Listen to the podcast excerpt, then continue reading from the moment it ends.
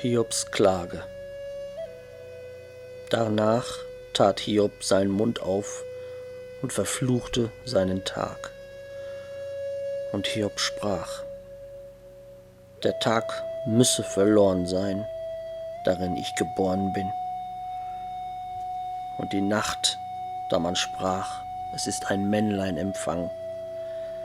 Derselbe Tag müsste finster sein, und Gott von oben herab müsse nicht nach ihm fragen.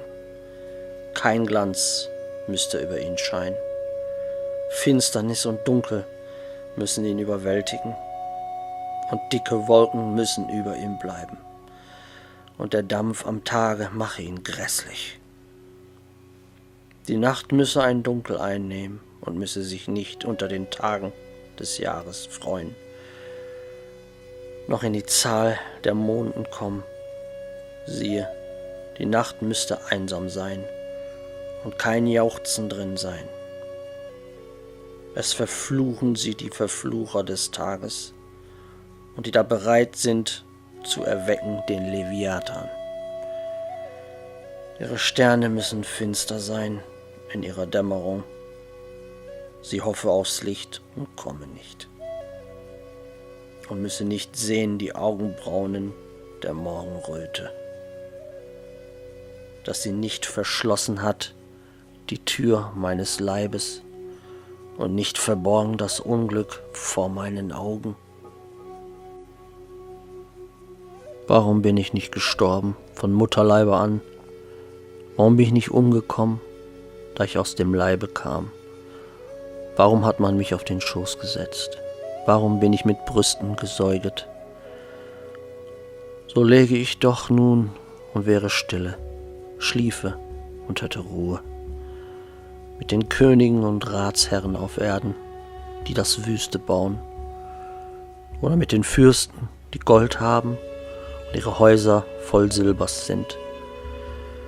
Oder wie eine unzeitige Geburt verborgen und nichts wäre, wie die jungen Kinder, die das Licht nie gesehen haben.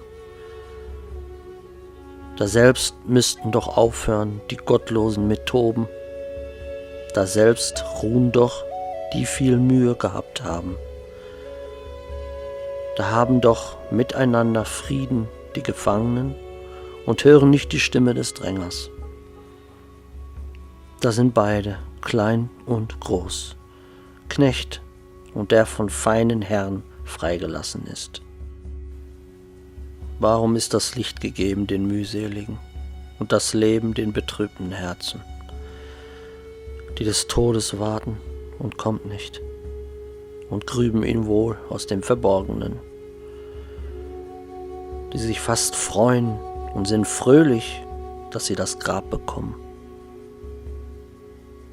und dem Manne des Weg verborgen ist und Gott vor ihm denselben bedeckt. Denn wenn ich essen soll, muss ich seufzen. Und mein Heulen fähret heraus wie Wasser. Denn das ich gefürchtet habe, ist über mich gekommen. Und das ich sorgte, hat mich getroffen.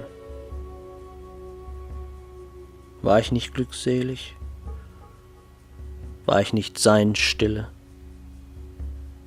Hatte ich nicht gute Ruhe? Und kommt solche Unruhe.